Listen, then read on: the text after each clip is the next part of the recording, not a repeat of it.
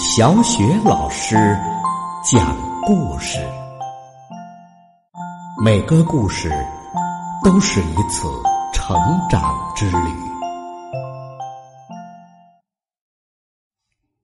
宝贝儿，欢迎收听小雪老师讲故事，并关注小雪老师讲故事的微信公众账号。今天呢，小雪老师带给你的故事是：糟糕，身上。长条纹了。作者是来自美国的大卫·香农，由黄小英翻译，河北教育出版社出版。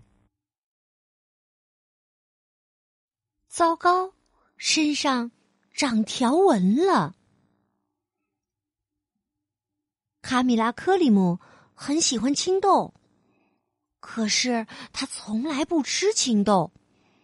他所有的朋友都讨厌青豆，他也想和大家一样。卡米拉呀，总是很担心大家怎么看他。今天呢，他比平常更焦虑。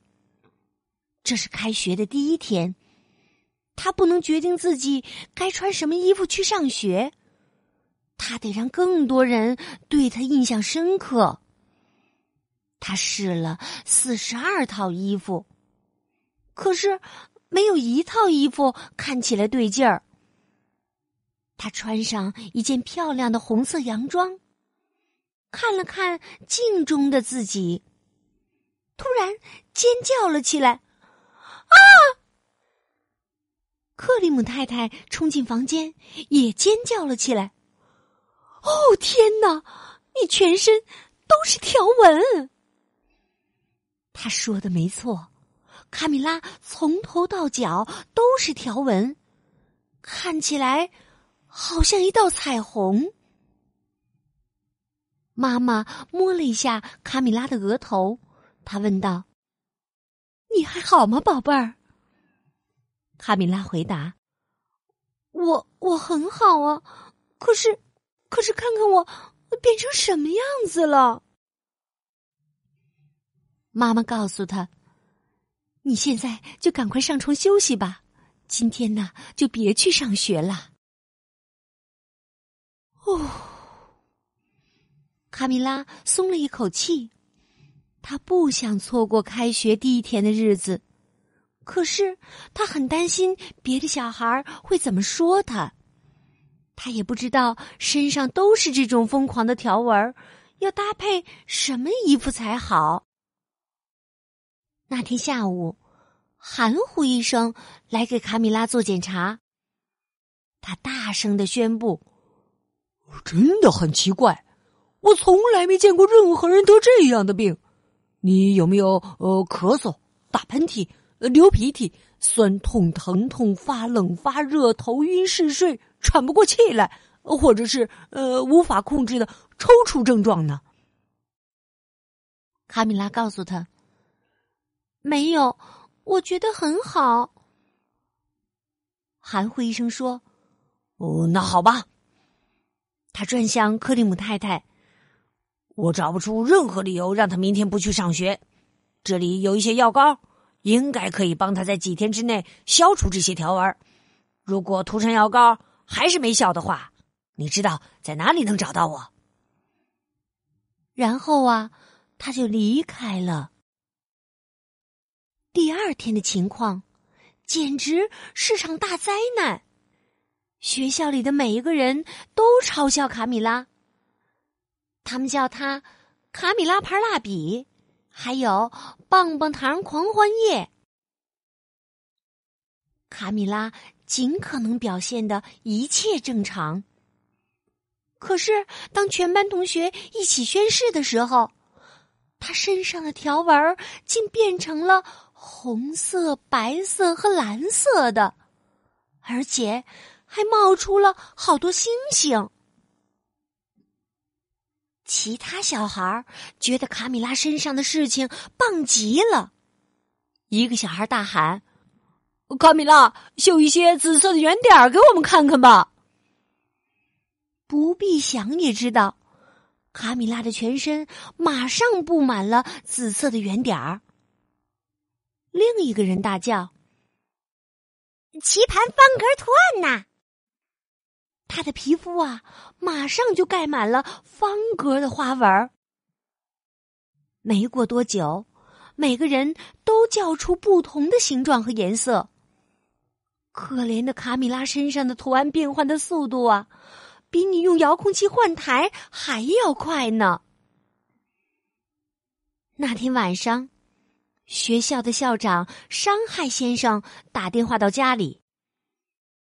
我很抱歉，克里姆太太，他说：“我要请你让卡米拉待在家，暂时别来上学了。他让其他同学很分心。我也一直接到其他家长打来的电话，他们都很担心那些条纹会传染的。”卡米拉觉得很不好意思，他简直不敢相信。两天前，每个人都还很喜欢他，可现在却没有一个人想跟他待在同一个房间里。他爸爸试着安慰他：“宝贝儿，我可以帮你准备些你需要的东西吗？”卡米拉叹了一口气：“唉，不用了。”谢谢你。其实，卡米拉真正想要的是一盘好吃的青豆。可是，他今天已经被嘲笑的够多了。当克里姆太太第二天打电话过去时，含糊一声喃喃自语的说：“嗯，好的，好的，嗯，是的，我知道了。”我想呢，最好带几位专科医生到你们家，我们马上就到。大约一个小时以后，含糊医生和四个穿着白大褂的人一起抵达。他向克里姆一家介绍他们：“呃，这几位是呃眼花医生、卡尤医生、西律医生，还有呃杨医生。”接着呀。这些专科医生就开始在卡米拉身上工作了。卡米拉被他们又捏又戳，又拍打又测试的，实在很不舒服。眼花医生下了结论：“哼，不是腮腺炎。”卡尤医生说：“哎，也不是麻疹。”西律医生加入。呃，绝绝对不是水痘。杨医生说：“嗯，也不像是晒伤啊。”专科医生们说：“试试这些吧。”他们每个人呢，都交给他一罐不同颜色的药丸。眼花医生说：“上床睡觉前。”每种药丸都吃一粒。接着呀，他们就依次走出了前门，含糊医生走在最后。那天晚上，卡米拉吃了药，结果糟透了。第二天早上醒来时，他的确感觉不太一样。可是，当他穿好衣服的时候，却觉得衣服穿起来不太合身。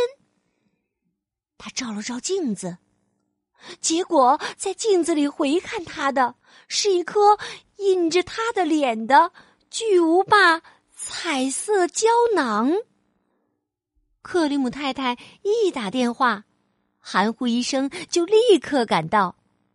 可是这一次啊，他带来的不是专科医生，而是。专家，葫芦博士和西瓜先生拥有全国最聪明的科学头脑。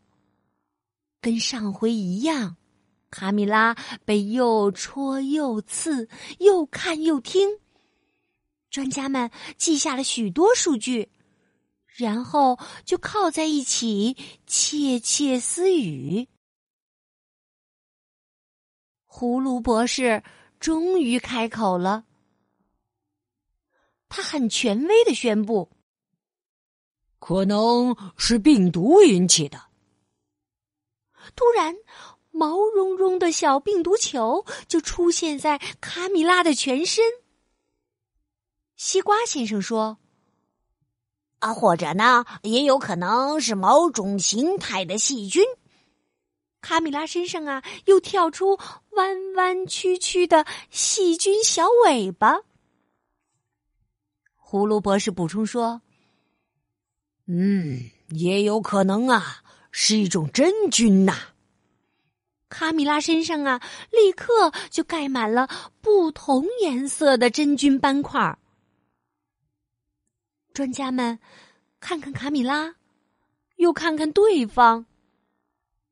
葫芦博士解释道：“呃，我们需要回到实验室里检验一下这些数据。我们一有结果就会打电话给你的。”可是啊，专家们并没有找到任何的线索，更别说是解药了。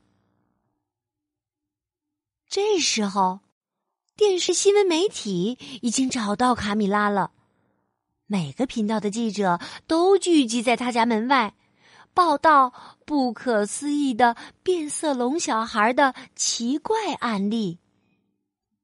一大群人很快在他们家前院的草坪上扎营了。克里姆家涌进了各式各样的疗法，从心理学家、过敏学家、草药学家、营养学家、精神学家，到一位年老的巫医、一位智者，甚至还有一位兽医。每一种所谓的疗法，只是让可怜的卡米拉的外形变得更奇怪。最后啊，你根本认不出他了。他的身上发芽，长出浆果、水晶和羽毛，还长出一条毛茸茸的长尾巴。可是，没有任何一种方法有效。有一天。一位自称环境治疗学家的女人声称，她可以把卡米拉治好。她说：“闭上你的眼睛，深呼吸，然后与你的房间合二为一。”卡米拉抱怨着：“我真希望你没有说出刚才那句话。”他开始。慢慢的融进房间的墙壁里，床变成了他的嘴巴，鼻子是一个橱柜儿，两幅画就是他的眼睛。这位治疗学家惊声尖叫着逃离了他们家。克里姆太太哭着说：“ 我们该怎么办呢？”情况变得越来越糟了，怎么办呢？他开始抽抽搭搭的小声哭泣起来。就在这个时候，克里姆先生听见前门传来很小的敲门声。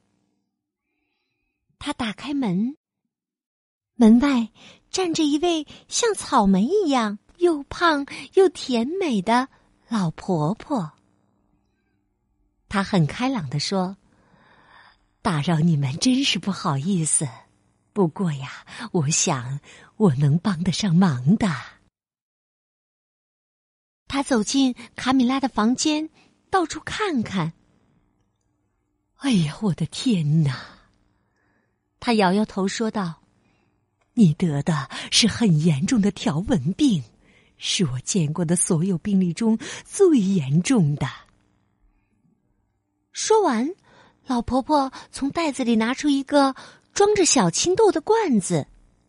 她说：“在这里，这些呀可能有效。”克里姆太太问：“这些是魔豆吗？”慈祥的老婆婆回答。哦，我的老天，当然不是啦！没有那样的东西，这些呀，只是一般的青豆。我知道你想吃一些，对吧？他问卡米拉。比起其他任何东西，卡米拉真的很想吃这一大盘堆得满满的青豆。可是，他还是不敢承认。他说：“好恶心呢，没有人喜欢吃青豆的，尤其是我。”老婆婆伤心的说：“哦，亲爱的，我错看你了。”说完，他把罐子放回到包包里，往门口走去。卡米拉看着老婆婆走开，那些青豆一定很好吃的，和他这段时间的经历相比呀，为了吃青豆被笑，实在是没什么。想到这儿，他终于忍不住了，他大喊着：“等一下！”说实话，我我真的很喜欢青豆。老婆婆微笑着说：“我想也是的。”她拿出一把青豆，把它们扔进卡米拉的嘴里。卡米拉说：“嗯。”突然，那些树枝、羽毛，还有弯弯曲曲的尾巴。开始消失了。接着，整个房间开始转动起来。当房间停止转动时，卡米拉就站在中间。所有的事情都恢复了正常。他大喊：“啊！我得救了！我得救了！”老婆婆说。是啊，我知道，真实的你就在里面的某个地方。说完，他拍拍卡米拉的头，然后他就走向屋外，消失在人群中。后来，卡米拉变得不太一样了。学校里有些小孩说他很怪，可是他一点儿也不在意。他尽情的享用他爱吃的青豆，而且身上再也没出现过一点儿条纹。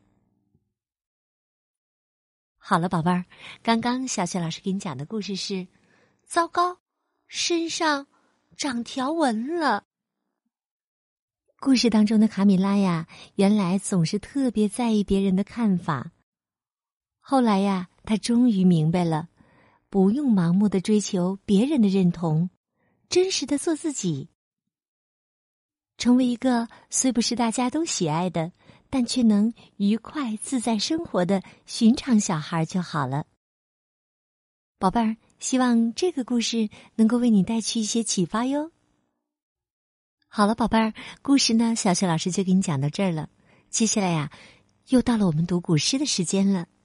今天我们朗读的古诗是《登幽州台歌》。《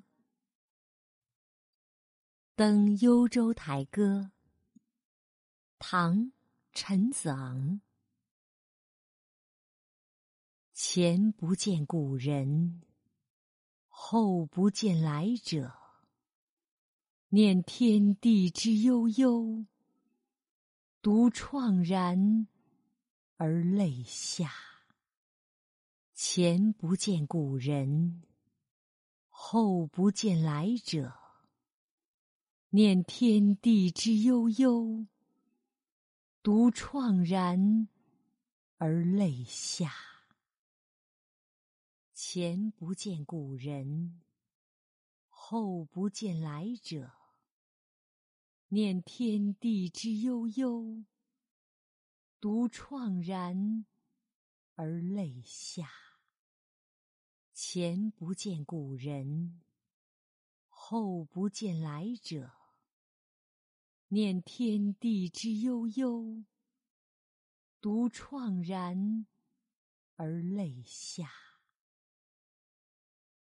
前不见古人，后不见来者。念天地之悠悠，独怆然而泪下。前不见古人。后不见来者，念天地之悠悠，独怆然而泪下。